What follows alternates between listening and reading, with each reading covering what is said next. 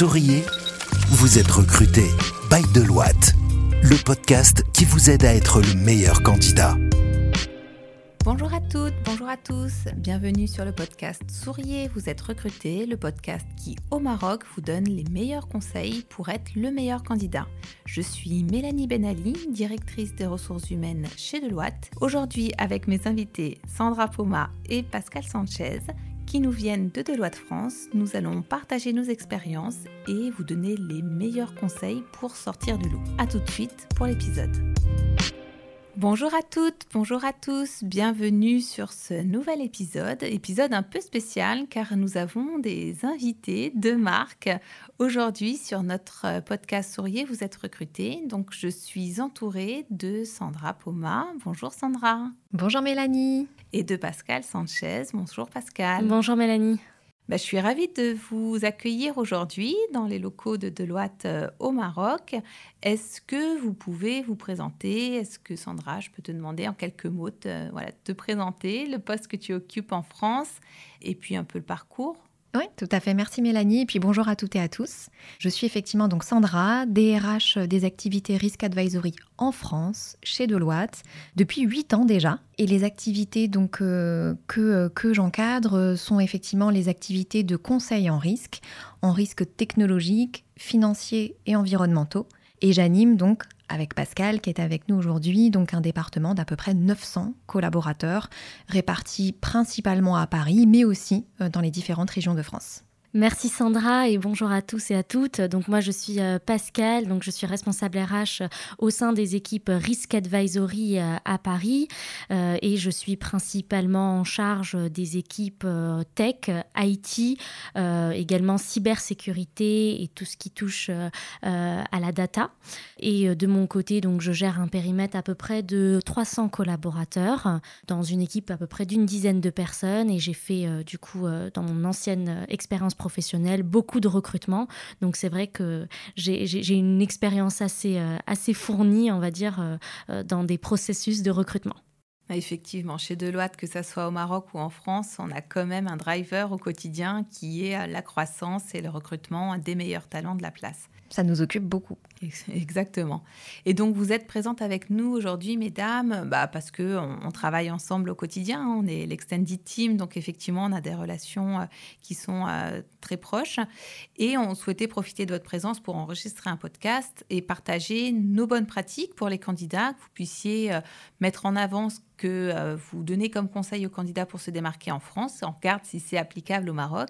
Et en plus, Pascal, elle a un, profil un peu particulier parce qu'effectivement, tu travailles en France, mais je pense que tu connais bien Casablanca. Oui, effectivement. Du coup, j'ai grandi euh, à Casablanca et, euh, j'ai vécu à peu près 18 ans ici. Et puis ensuite, euh, bah, je suis partie en France faire mes études et puis travailler. Et depuis, je suis installée là-bas.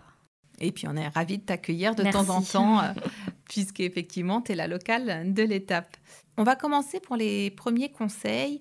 On le sait, hein, le process de recrutement, il est long on fait en sorte, en qualité de professionnel RH, que ça soit le plus efficace possible. Mais pour les candidats, c'est pas forcément évident de sortir du lot dans un premier temps. Donc, on va regarder les quelques conseils qu'on peut donner euh, à l'ensemble des candidats pour se démarquer dans le cadre d'un process de recrutement et d'un entretien de recrutement. Mais c'est vrai qu'avant ça, surtout pour la population qui est plus jeune, avant de pouvoir euh, décrocher son premier entretien, il faut pouvoir sortir du lot et faire en sorte que son CV est soit au-dessus de la pile de, toutes les candidatures sur lesquelles on peut, euh, on peut se positionner. Donc, euh, on le sait, hein, surtout pour les jeunes diplômés, la première étape pour obtenir un, entretien de recrutement, c'est de, souvent de postuler en ligne. Donc, on met nos annonces euh, au Maroc, on les met sur recrute.com, sur LinkedIn. Je pense qu'en France, vous avez d'autres job boards qui sont assez proches, Monster, Indeed. Mais c'est aussi beaucoup LinkedIn et le site institutionnel. Et du coup, le premier conseil qu'on pouvait donner à nos candidats, c'était d'au-delà de répondre à l'annonce, mm. peut-être se renseigner un peu sur la structure, sur le RH qui travaille au sein de la structure, pour ne pas uniquement envoyer son CV euh, sur l'annonce ciblée, mais aussi aller un peu plus loin et faire une approche directe auprès du recruteur, afin d'avoir une approche euh, personnalisée euh, directement auprès du recruteur et ne pas être noyé dans le flux de candidatures qu'on pouvait avoir.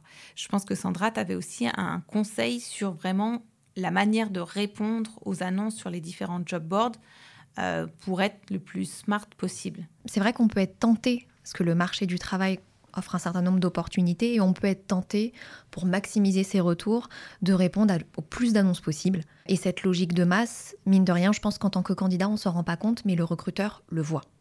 On le voit quand on a un candidat qui postule à la plupart de toutes les annonces que nous avons en ligne dans notre société. On s'en rend compte. Et c'est vrai que ça peut renvoyer l'image d'une personne qui ne sait pas vraiment ce qu'elle recherche, qui n'a peut-être pas un projet défini. Et on se doute bien que si elle répond à la plupart de nos annonces chez nous, elle fait aussi de même à la concurrence. Et finalement, c'est pas quelqu'un qui s'est particulièrement renseigné sur là où elle veut aller, sur peut-être le projet de l'entreprise, les valeurs qu'elle porte. Et donc, effectivement, ça lui permet pas de sortir du lot. Donc, c'est important de vraiment, même quand on est peu expérimenté, de cibler des offres précises. Après, moi, ça me dérange pas de voir que quelqu'un au sein de notre entreprise a postulé à quelques offres, du moment que justement il y a une cohérence et que c'est ciblé. Ça permet vraiment de montrer que la personne a une approche structurée et qu'elle sait ce qu'elle veut faire. Et là, ça me donne envie d'en savoir plus. Oui, tout à fait. On avait fait un épisode hein, sur ce sujet-là, euh, répondre à deux annonces dans une euh, même entreprise, euh, bonne ou mauvaise idée. Donc, je vous renvoie vers l'épisode où vous donnait tous nos meilleurs conseils.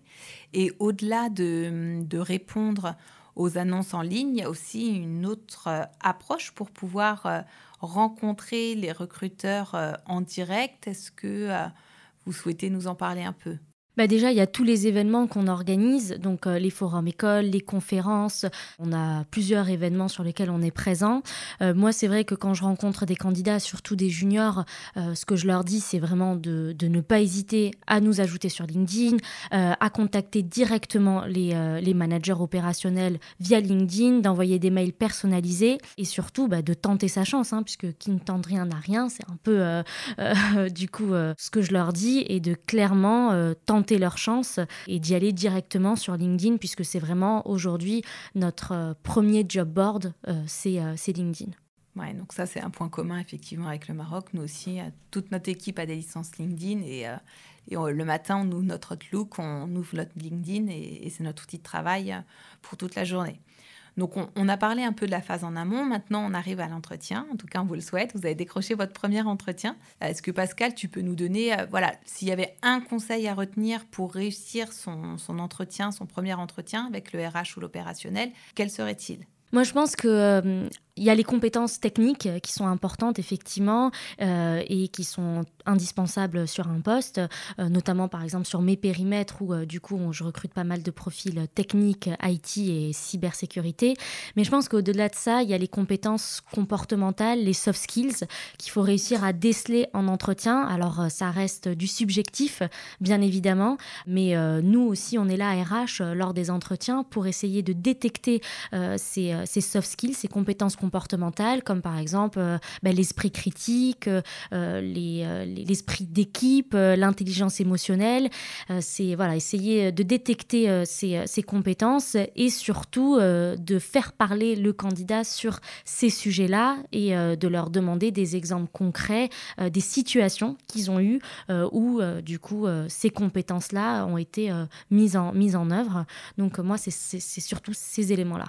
Alors en qualité de candidat, euh, c'est peut-être difficile à percevoir comment est-ce que je peux mettre en avant mes soft skills dans le cadre d'un entretien euh, assez formel avec un interlocuteur. Est-ce qu'il y a une technique qui existe pour pouvoir euh, bah, davantage valoriser toutes ces compétences comportementales qu'on a acquises? Je pense que quand on fait du storytelling et quand on commence du coup euh, à raconter un petit peu son histoire autour euh, de, son, parcours, je pense qu'il faut toujours citer deux ou trois projets sur lesquels on a travaillé et sur lesquels on a mis du coup en avant notre esprit critique, notre intelligence émotionnelle, notre euh, esprit d'équipe lors de ces projets et toujours en donnant des exemples concrets. Donc on, raconte une histoire euh, plutôt que de, que de dérouler son, son CV de manière chronologique. Et pour compléter, je pense qu'il ne faut pas non plus hésiter à partager des difficultés en fait qu'on a rencontrées aussi, parce que c'est aussi une manière pour le recruteur de percevoir comment le candidat réagit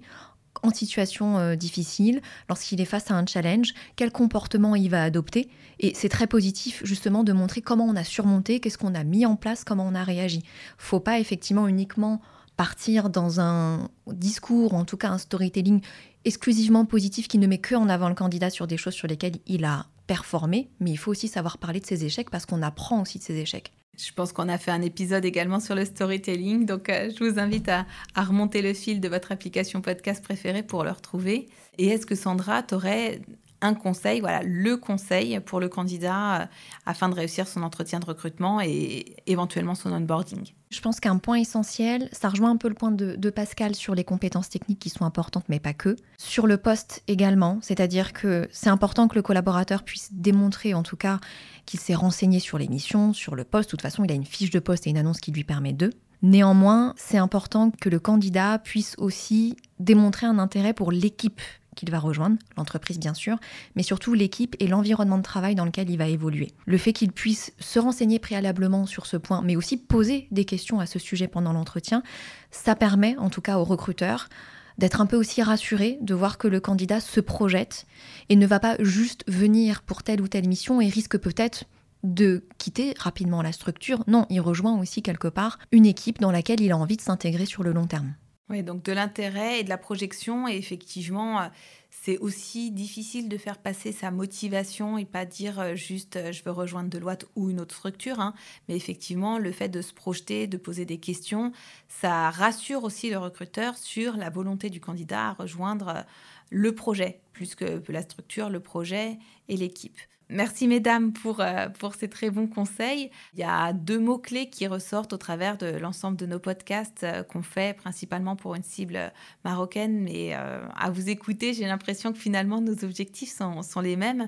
C'est la sincérité, et c'est ce que c'est notamment ce que tu as exposé Pascal, et la préparation. Et ça, effectivement, quand on veut mettre en avant sa motivation et l'intérêt qu'on a pour le projet, ça se travaille. Tu as parlé de la fiche de poste, le minimum c'est de la lire, d'en prendre connaissance.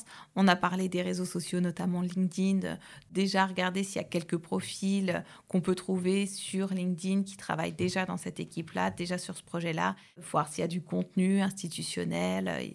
Les entreprises produisent beaucoup de contenu, hein. on est tous dans une démarche de marque employeur proactive aujourd'hui, donc c'est facile de trouver de l'information.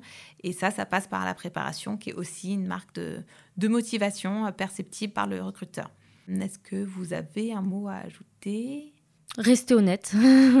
Euh, c'est ce que je conseillerais à tous les candidats, c'est de rester honnête euh, et, euh, et simple. Super. Sandra? Déjà, merci. Un grand merci à toi, à tes équipes, pour ton accueil au sein de Casablanca, que pour le coup, contrairement à Pascal, je visite pour la première fois.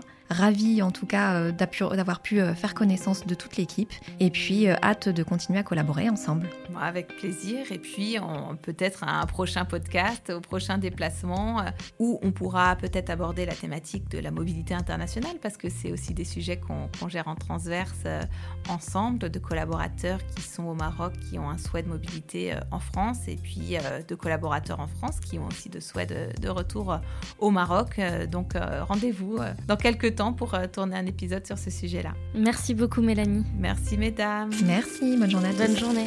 Écoutez, souriez, vous êtes recruté sur toutes les plateformes de podcast. Souriez, vous êtes recruté, le podcast Bail de Loite depuis les bureaux de Casablanca.